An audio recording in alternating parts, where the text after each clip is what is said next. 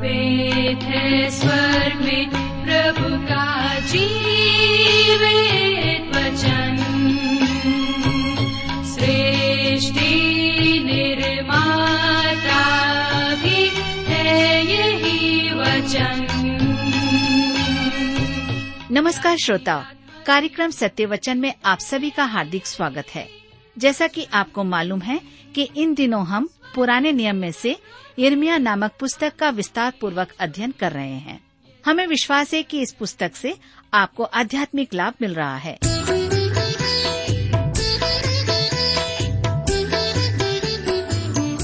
प्रिय मित्र प्रभु के पवित्र और मधुर नाम में आप सबको मेरा नमस्कार। मैं कुशल पूर्वक हूँ और मुझे आशा है कि आप सब भी परमेश्वर की बड़ी दया से कुशल पूर्वक हैं और आज फिर से परमेश्वर के वचन में से सुनने और सीखने के लिए तैयार बैठे हैं।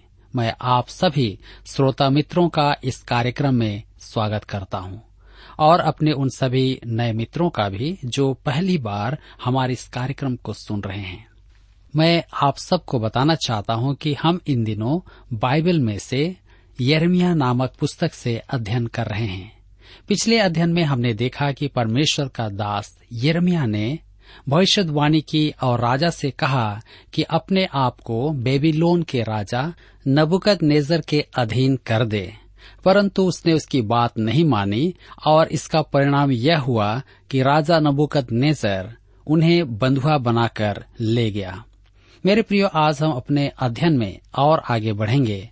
और हम देखेंगे कि अब यर्मिया, जो बची हुई प्रजा है, बची हुई प्रजा को ठीक वही बताता है, जो परमेश्वर चाहता है कि वे करें। तो आइए इससे पहले कि आज हम अपने अध्ययन में आगे बढ़ें, हम सब प्रार्थना करें और परमेश्वर से आज के अध्ययन के लिए सहायता मांगें। हमारे जीवित और सामर्थ्य पिता परमेश्वर, हम आपको धन्यवाद देते हैं। आज के सुंदर समय के लिए, जिसे आपने हम सबके जीवन में दिया है, ताकि हम आपके जीवित और सच्चे वचन का अध्ययन कर सकें। इस समय, जब हम आपके वचन में से, यरवे नबी की पुस्तक में से, सीखना चाहते हैं, हमारी विनती है कि आप हमारे प्रत्येक श्रोता भाई बहनों को अपनी बुद्धि, ज्ञान और समझ प्रदान करें।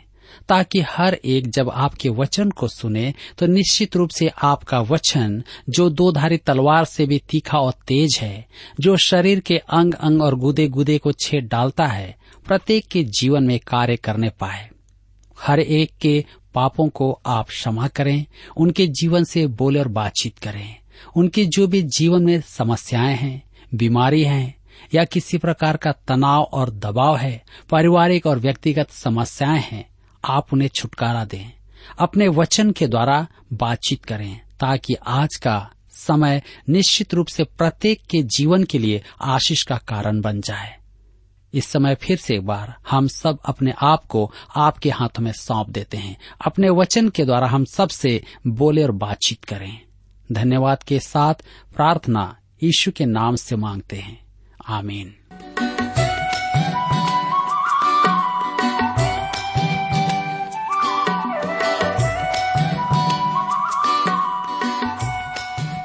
मित्रों, आइए आप मेरे साथ यर्मिया की पुस्तक, उसके बयालीस अध्याय को निकाल लीजिए। यरमिया की पुस्तक बयालीस अध्याय, उसके नौ और दस पद में लिखा हुआ है, इसराइल का परमेश्वर यह हुआ जिसके पास तुमने मुझको इसलिए भेजा कि मैं तुम्हारी विनती उसके आगे कह सुनाऊं। वह यूँ कहता है, यदि तुम इसी देश में रह जाओ, तब तो मैं तुमको नष्ट नहीं करूँगा, वरन बनाए रखूँगा। और तुम्हें न उखाड़ूँगा, वरन रोपे रखूँगा, क्योंकि तुम्हारी जो हानि मैंने की है, उससे मैं पछताता हूँ। ध्यान दीजिए, परमेश्वर उन्हें विश्वास दिलाता है कि वह उन्हें दंड नहीं देगा। यदि वे उसकी आज्ञा मानेंगे, सच तो यह है कि परमेश्वर आशीष देना चाहता है।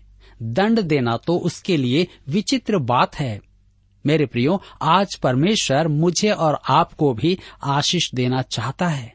परंतु वह चाहता है कि मैं और आप उसकी आज्ञा का पालन करें। यर्मिया की पुस्तक बयालीस अध्याय, उसके ग्यारह और बारह पद में लिखा है, तुम बेबीलोन के राजा से डरते हो, अतः उससे मत डरो। यहवा की यह वाणी है, उससे मत डरो, क्योंकि मैं तुम्हारी रक्षा करने और तुमको उसके हाथ से बचाने के लिए तुम्हारे साथ हूँ। मैं तुम पर दया करूँगा कि वह भी तुम पर दया करके तुमको तुम्हारी भूमि पर फिर से बसा देगा। यर्मिया वही कहता था जो परमेश्वर उस पर प्रकट करता था। परमेश्वर का परिशुद्ध वचन जो भला और प्रोत्साहन देने वाला होता था। मेरे मित्रों, आप सोच रहे होंगे कि वे अब तो मानते होंगे कि यर्मिया परमेश्वर का वचन सुनाता था, क्योंकि उन्होंने उसे पूरा होते हुए देखा था। और आप सोचेंगे कि वे परमेश्वर पर विश्वास भी करते होंगे, परंतु परमेश्वर जानता है कि वे ऐसा नहीं करेंगे। अतः वह उन्हें चेतावनी देता है। यर्मिया की पुस्तक बयालीस अध्याय उसके 18 से 20 पद में हम पढ़ते हैं।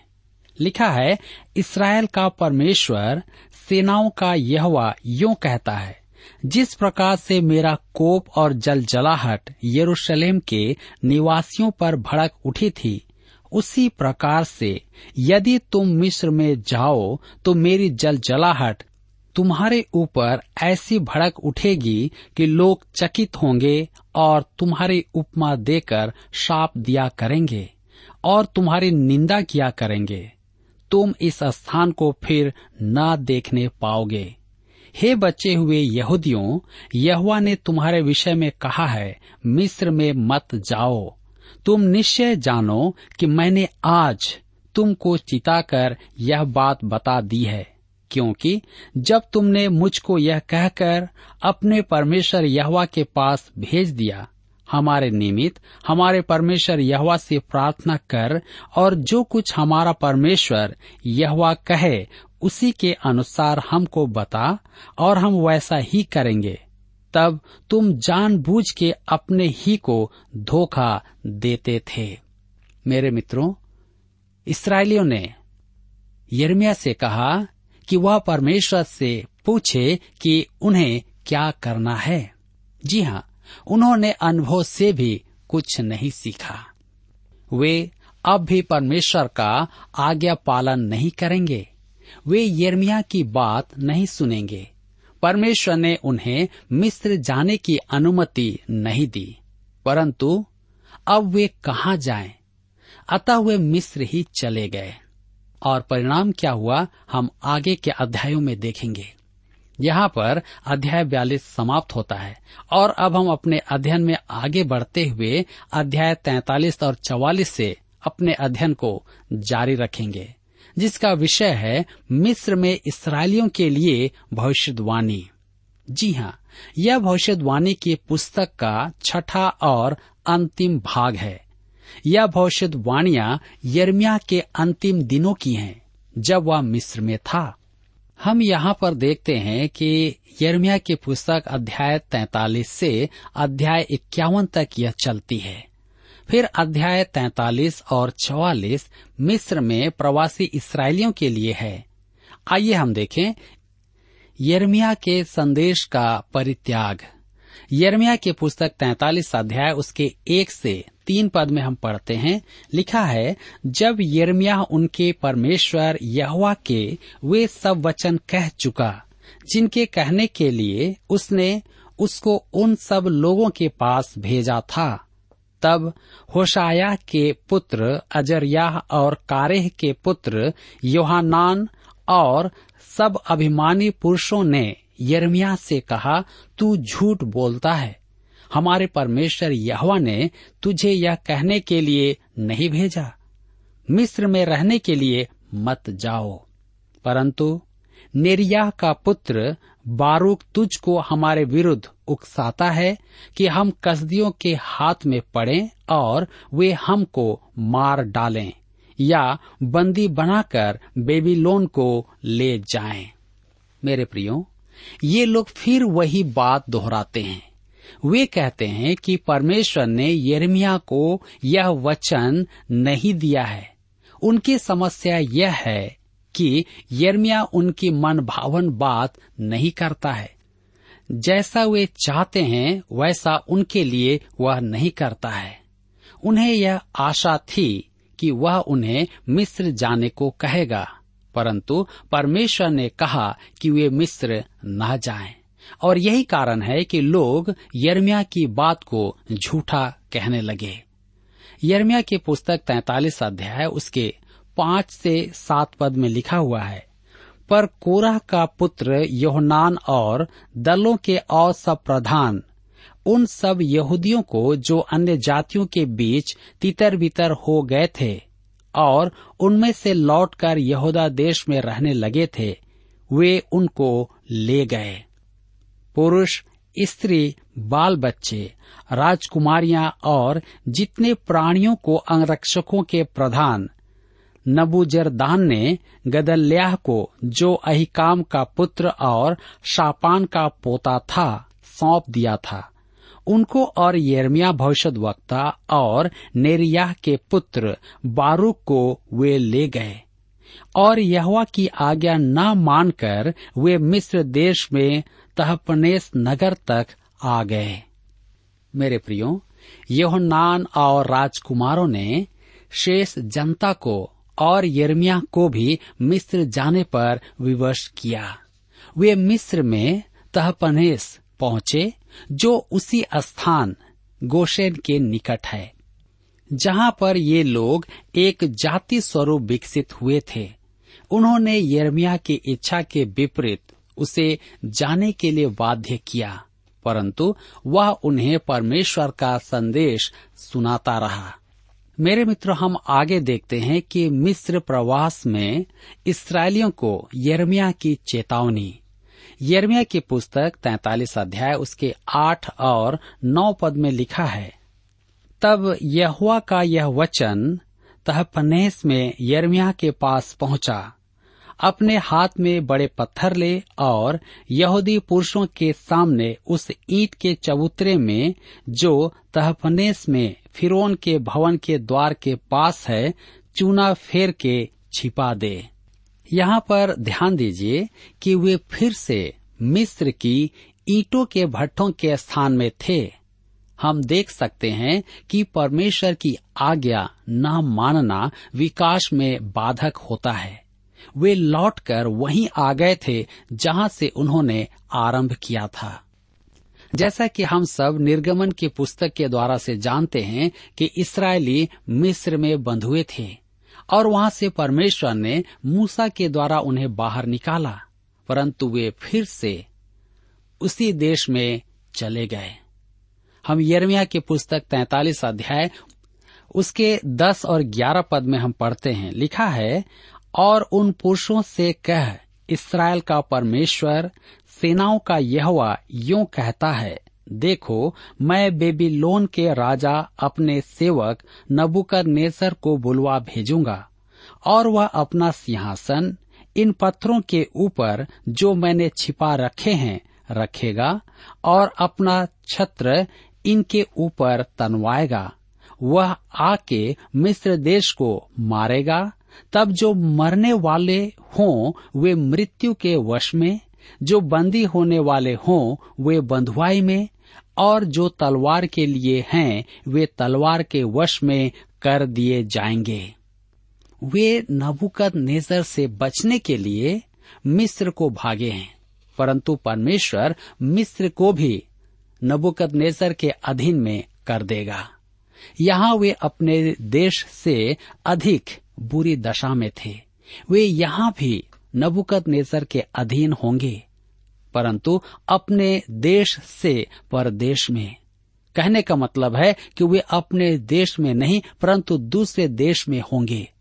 नबुकद नेजर उन्हें दासत्व में ले जाएगा और उन्हें गुलाम बनाएगा। मिस्र प्रवासी इसराइली परमेश्वर का त्याग करते हैं। मेरे मित्रों, यहाँ पर अध्याय तैतालीस समाप्त होता है और अब हम अपने अध्ययन में आगे बढ़ते हुए अध्याय चवालीस से अध्ययन को जारी रखेंगे। अध्याय चवालीस में मिस्र प्रवासी इसराइलियों द्वारा परमेश्वर की पूर्ण अवज्ञा का उल्लेख है। परमेश्वर फिर कहता है कि यहूदा पर आक्रमण और विनाश का उत्तरदायी वही है। आइए पढ़ें। यर्मिया की पुस्तक चौवालीस अध्याय उसके दो और तीन पद में।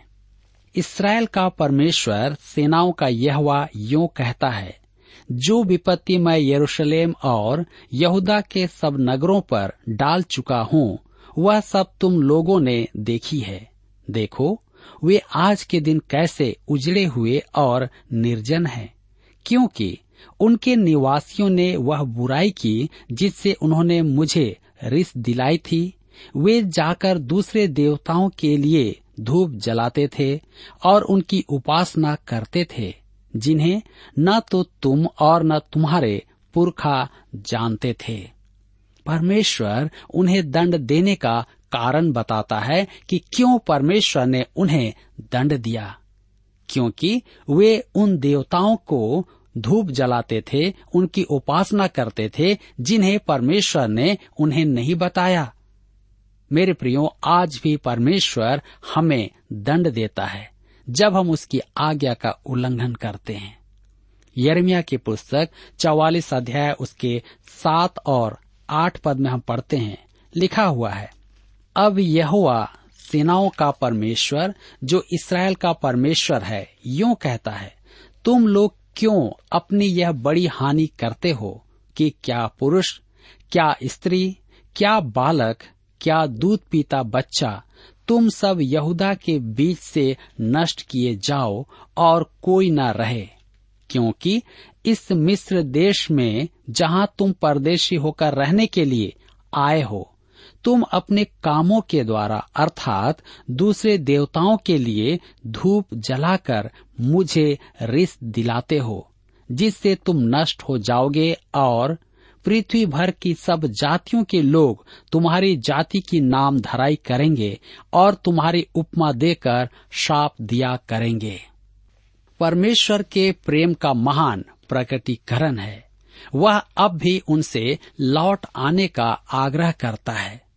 जी हाँ परमेश्वर मुझे और आपको बार बार आगाह करता है, चेतावनी देता है, संकेत देता है कि हम उसकी ओर फिर जाएँ, परंतु हम अपने पापों में उलझे रहते हैं। उनका दुष्ट उत्तर मनुष्य की महाभ्रष्ट अवस्था का बोध कराता है। जो जीवन वे जी रहे थे, उससे परमेश्वर बिल्कुल भी प्रसन्न नहीं था। हम यर्मिया की पुस्तक चौवालीस अध्याय उसके सोलह और सत्रह पद में पढ़ते हैं। लिखा हुआ है, जो वचन तूने हमको यहवा के नाम से सुनाया है, उसको हम नहीं सुनने की। जो जो मन्नतें हम मान चुके हैं, उन्हें हम निश्चय पूरी करेंगे।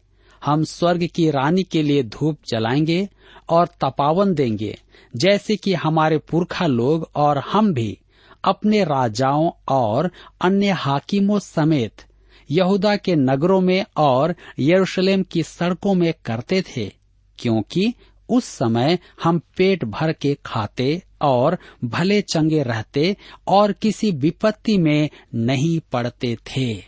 मेरे मित्रों, ध्यान दीजिए कि अब दंड के अतिरिक्त उनके लिए कुछ भी नहीं बचा है। परमेश्वर उन्हें चेतावनी दे रहा है, उन पर अनुग्रह कर रहा है कि वे सुधर जाएँ, परंतु वे कहते हैं, हम नहीं सुधरेंगे। हम वही काम करेंगे जिसे हमने ठान लिया है। कई बार हम भी ऐसा ही काम करते हैं। परमेश्वर हमारे जीवन में किसी न किसी प्रकार के विपत्तियों को इसलिए आने देता है ताकि हम परमेश्वर की ओर फिरें, अपने जीवन को जांचें। परंतु हम वही काम करते हैं जिसे हम करना चाहते हैं। और उसका परिणाम यह होता है कि परमेश्वर को न चाहते हुए भी हमें दंड देना पड़ता है। मेरे मित्रों, यहाँ पर अध्याय चौवालीस भी समाप्त होता है।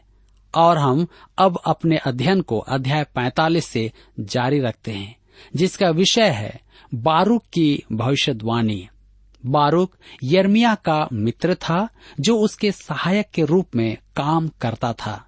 जी हाँ अध्याय 36 में हमने देखा था कि यर्मिया ने बारूक से भविष्यवाणी लिखवाकर यहोयाकीम के पास भेजी थी, और यहोयाकीम ने उसे छुरी से काटकर आग में झोंक दिया था। यर्मिया बंदी गृह में रहते हुए जब अनातोत में ज़मीन खरीद रहा था तब बारूक ने ही उसके लिए सौदा किया था। उसी ने सब कागज़ी कार्यवाही पूरी की थी, जिसे हम अध्याय बत्तीस में देख चुके हैं। अध्याय तैतालीस उसके छह से हमें पता चलता है कि बारूक को भी यर्मिया के साथ मिस्र ले जाया गया था। मित्रों, इस अध्याय में व्यक्त बारूक की भविष्यवाणी वास्तव में यहोयाकीम के राज्यकाल की है। हम पहले ही कह चुके हैं कि यर्मिया की पुस्तक समय के क्रम में व्यवस्थित नहीं है। मेरे विचार में, इससे भविष्यवाणी को यहाँ रखने में एक विशेष उद्देश्य है। बारूक को प्रोत्साहित करने के लिए यहाँ रखी गई है। परमेश्वर ने उस पर प्रकट कर दिया था कि यर्मिया का साथ देने के परिणाम स्वरूप उसका क्या होगा। अतः जब वह यहूदा की बची हुई जनता के साथ मिस्र जाने के लिए बाध्य किया गया, तब उसके लिए यह प्रोत्साहन हेतु था। जी हाँ आइए हम पढ़ेंगे यर्मिया की पुस्तक 45 अध्याय, उसके दो और तीन पद में। लिखा है, तब उसने उससे यह वचन कहा, इसराइल का परमेश्वर यह हुआ तुझसे यूँ कहता है, हे बारूक, तूने कहा, हाय मुझ पर। क्योंकि यहवा ने मुझे दुख पर दुख दिया है। मैं कराहते कराहते थक गया और मुझे कुछ चैन नहीं मिलता। यहोयाकीम के राज्यकाल में परिस्थिति बहुत बुरी थी, परंतु वह आगामी घटनाओं की तुलना में कुछ भी नहीं थी। यहोयाकीम के बाद का युग वास्तव में बहुत ही बुरा समय था। यर्मिया की पुस्तक 45 अध्याय के चार पद में लिखा हुआ है, तू यो कह यह यूँ कहता है, देख, इस सारे देश को जिसे मैंने बनाया था, उसे मैं आप ढा दूँगा और जिनको मैंने रोपा था, उन्हें स्वयं उखाड़ फेंकूँगा। मेरे प्रियो, यद्यपि परिस्थिति बहुत अधिक बुरी होगी, परमेश्वर बारूक पर प्रकट करना चाहता था कि परमेश्वर ही उसका उत्तरदायी है। परमेश्वर यहूदा की दुर्दशा का दोष अपने ऊपर में लेता है। अतः बारूक योजना के अनुसार आगे बढ़ता है। यर्मिया की पुस्तक 45 अध्याय के पाँच पद में लिखा है, इसलिए सुन, क्या तू अपने लिए बड़ाई खोज रहा है? उसे मत खोज, क्योंकि यहुआ की यह वाणी है कि मैं सारे मनुष्यों पर विपत्ति डालूँगा, परंतु जहाँ कहीं तू जाएगा, वहाँ मैं तेरा प्राण बचाकर तुझे जीवित रखूँगा। यह भविष्यवाणी बारूक को युवावस्था में दी गई थी। परमेश्वर ने बारूक पर स्पष्ट किया कि देश के ऐसे गंभीर समय में वह अपने लिए ऊँचा लक्ष्य प्राप्त नहीं कर सकता है। वह कठिन समय देखेगा, परंतु सुरक्षित पार हो जाएगा, क्योंकि परमेश्वर उसकी सुधि लेगा। जी हाँ इस समय यर्मिया और उसका मित्र एवं सहायक मिस्र में है और वृद्धावस्था में है। उन्होंने देखा है कि परमेश्वर ने उन्हें बुरे से बुरे समय में भी कैसे संभाला है, जिसमें वे जी रहे थे। मित्रों, यहाँ पर अध्याय 45 समाप्त होता है, और अब हम अपने अध्ययन को यर्मिया की पुस्तक अध्याय 46 से 48 तक के द्वारा जारी रखेंगे। इस अध्याय का विषय है मिस्र, पलिस्ती और मुआब के लिए वचन। यर्मिया को परमेश्वर के वचन की अवहेलना करने वाले बचे हुए यहूदावासी बलपूर्वक मिस्र ले गए। यर्मिया वहाँ विभिन्न देशों के लिए भविष्यवाणी सुनाता है। परमेश्वर बताता है कि मिस्र का भविष्य क्या होगा। यहूदा के बचे हुए नागरिक तो यह सोचकर मिस्र गए थे कि वहाँ उन्हें शांति और समृद्धि होगी। परंतु परमेश्वर कहता है कि वहाँ युद्ध होगा और नबुकदनेसर मिस्र को जीत लेगा। और ऐसा ही हुआ।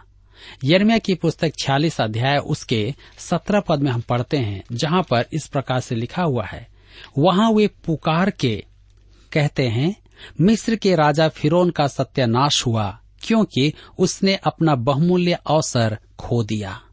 दूसरे शब्दों में, वे मिस्र से आशा न लगाएँ, क्योंकि मिस्र हराया जाएगा। यर्मिया की पुस्तक छियालीस अध्याय के उन्नीस पद में आगे लिखा है हे मिस्र के रहने वाली पुत्री, बंधुआई में जाने का सामान तैयार कर, क्योंकि नोब नगर उजाड़ और ऐसा भस्म हो जाएगा कि उसमें कोई भी न रहेगा। उन्होंने मिस्र पर भरोसा करके बहुत बड़ी भूल की। उन्हें परमेश्वर पर भरोसा करना था। उन्हें परमेश्वर की आज्ञा माननी थी। इसके उपरांत भी यर्मिया शांति का संदेश सुनाता है। यर्मिया की पुस्तक छियालीस अध्याय के सताइस और अट्ठाईस पद में लिखा है, परंतु हे मेरे दास याकूब, तू मत डर और हे इसराइल, विस्मित न हो, क्योंकि मैं तुझे और तेरे वंश को बंधुआई के दूर देश से छुड़ा ले आऊँगा। याकूब लौटकर चैन और सुख से रहेगा और कोई उसे डराने न पाएगा। हे मेरे दास याकूब, यहवा की यह वाणी है कि तू मत डर, क्योंकि मैं तेरे साथ हूँ और यद्यपि मैं उन सब जातियों का अंत कर डालूँगा, जिनमें मैंने तुझे जबरन निकाल दिया है तो भी तेरा अंत न करूँगा। मैं तेरी ताड़ना विचार करके करूँगा, परंतु तुझे किसी प्रकार से निर्दोष न ठहराऊँगा। मेरे मित्रों, यदि आप इन दो पदों को पढ़कर विश्वास करें कि परमेश्वर का वचन सत्य है तो आप कभी नहीं कहेंगे कि परमेश्वर ने इसराइल का त्याग कर दिया है। परमेश्वर उन्हें दंड देने की बात तो करता है, परंतु वह उनका अंत नहीं करेगा। पॉलुस द्वारा एक प्रश्न पूछा गया था, क्या परमेश्वर ने अपनी प्रजा को त्याग दिया है? इसे हम रोमियो के पत्र ग्यारह अध्याय के एक पद में पढ़ते हैं। इसका एक उत्तर यह भी है, यदि हम परमेश्वर के वचन में विश्वास करते हैं तो हमें उसके वचन को ज्यो का त्यों स्वीकार करना है। मेरे मित्रों, यहाँ पर अध्याय छियालीस समाप्त होता है। और अब हम अपने अगले अध्ययन में, अध्याय सैतालीस में पलिस्तियों के लिए यर्मिया की भविष्यवाणी को देखेंगे।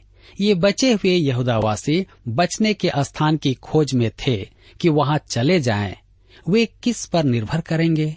कुछ देश तो ऐसे हैं, उनके पहले से ही शत्रु थे। क्या वे उनके पास शरण खोजें? जी नहीं, क्योंकि पलिस्ती भी पराजित होंगे। तो मित्रों, हम इसे अगले अध्ययन में देखेंगे। यहाँ पर आज हमारे अध्ययन का समय समाप्त होता है, और मैं आशा करता हूँ कि आज के इस अध्ययन के द्वारा आपने अपने जीवन में अवश्य ही आत्मिक लाभ प्राप्त किया है। कृपया प्रभु की निकटता में बने रहें, उसके वचन पर विश्वास करें और उसकी आज्ञा का पालन करें। प्रभु आप सबको आशीष दें। प्रिय श्रोताओ, अभी आप सुन रहे थे बाइबल अध्ययन कार्यक्रम सत्य वचन। हम आशा करते हैं कि आज के इस कार्यक्रम से आपको आत्मिक लाभ मिला होगा। यदि आप परमेश्वर के बारे में और अधिक जानना चाहते हैं तो हमारे पास नया नियम एवं पवित्र शास्त्र बाइबल उपलब्ध है। इन्हें प्राप्त करने के लिए आप हमें इस पते पर लिख सकते हैं। कार्यक्रम Satya Vachan T W R post box number चार तीन एक शून्य, नई दिल्ली, एक एक शून्य शून्य एक नौ। पता एक बार फिर सुन लीजिए। कार्यक्रम Satya Vachan T W R post box number four three one zero, New Delhi, one one zero zero one nine. और हाँ श्रोताओ, याद रखें कि पत्र लिखते समय आपका नाम और पता साफ़ साफ़ लिखा होना चाहिए। इसके अलावा आप हमसे टेलीफोन के माध्यम से भी बातचीत कर सकते हैं, जिसमें हमारे काउंसलर या सलाहकार आपको सलाह देंगे। तो नोट कीजिए हमारा मोबाइल नंबर नौ नौ पाँच आठ आठ दो शून्य चार एक चार। याद रखें double nine five eight eight two zero four one four और हमारा दूसरा नंबर है zero nine six five one four double three three nine seven याद रहे, इसके अलावा आप हमसे ईमेल के द्वारा भी संपर्क कर सकते हैं। हमारा ईमेल आईडी है Hindi T T B at T W R dot I N श्रोताओं, इस कार्यक्रम को आप हमारे website radio eight eight two dot com पर भी सुन सकते हैं। इस website radio eight eight two dot com के बारे में अपने मित्रों को भी सूचित कर दें। और अब इसी के साथ हमारे कार्यक्रम का समय यहीं पर समाप्त होता है। अगले कार्यक्रम में आपसे फिर मुलाकात होगी। तब तक के लिए हमें आज्ञा दीजिए। नमस्कार। यीशु प्यारे प्यारे वो सहा